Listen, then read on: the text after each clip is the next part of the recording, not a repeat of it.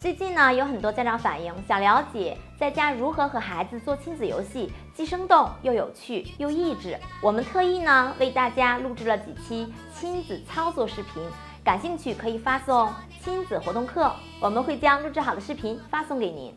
大家好，欢迎收看幼儿园了。孩子经常会在玩耍或走路时摔跤，摔跤后呢，有的孩子自己爬起来，但更多的孩子是趴在地上等着父母的反应，或者趴在原地哭泣。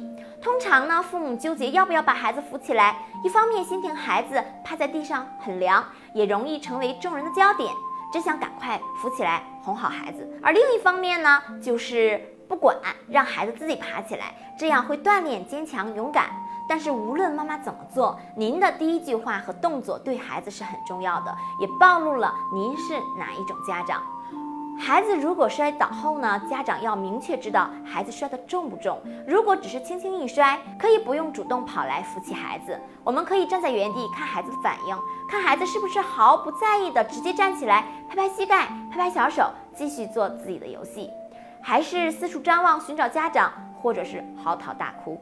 这时呢，我们可以鼓励孩子自己站起来，并对孩子的行为表示赞赏，翘起大拇指告诉孩子：“宝贝，你很棒，你真勇敢。”如果孩子摔倒后摔得挺结实，有擦伤或出血等症状呢，家长还是要查看一下，尽快帮助孩子处理好伤口，不要造成感染。事后呢，可以跟孩子聊一聊安全问题。很多家长知道积极的态度的重要性，但大多数父母啊，总是习惯性的用消极的态度对待孩子。今天总结出了当孩子摔倒后比较有代表性的几个回答。第一个回答：摔疼哪儿了？还是扶着你走吧。第二个回答：宝宝不哭不哭，都怪这个地这么硬，给我们摔疼了，打他。第三个回答：让你别爬了，你看你摔疼了吧。第四个回答。